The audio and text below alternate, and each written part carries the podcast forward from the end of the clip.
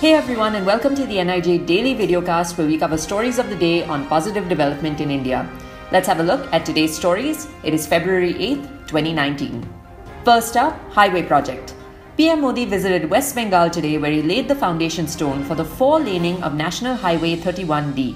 This is a 41.7 kilometer section of national highways and will facilitate better access to railways, airways, and movement of tea and other agricultural produce from region to markets.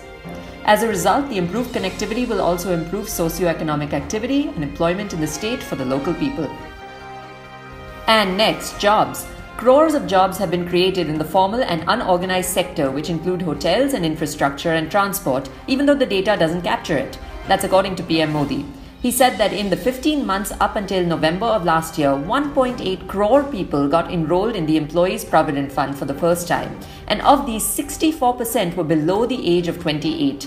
The PM also mentioned that data on the sale of commercial vehicles and cabs also point towards job creation in the transport and tourism sectors. And finally, intellectual property. India jumped 8 places to the number 36 rank on the International Intellectual Property or IP Index. This is the highest gain for any country this year.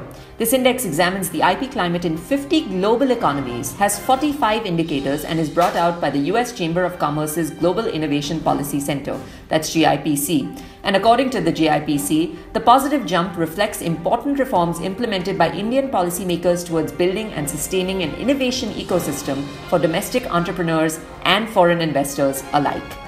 And that's a wrap for the positive development stories of the day. If you enjoyed watching the NIJ Daily Videocast, be sure to like and share it. We also want to know your opinions, so do leave a comment below. We'll see you tomorrow on Daily Videocast.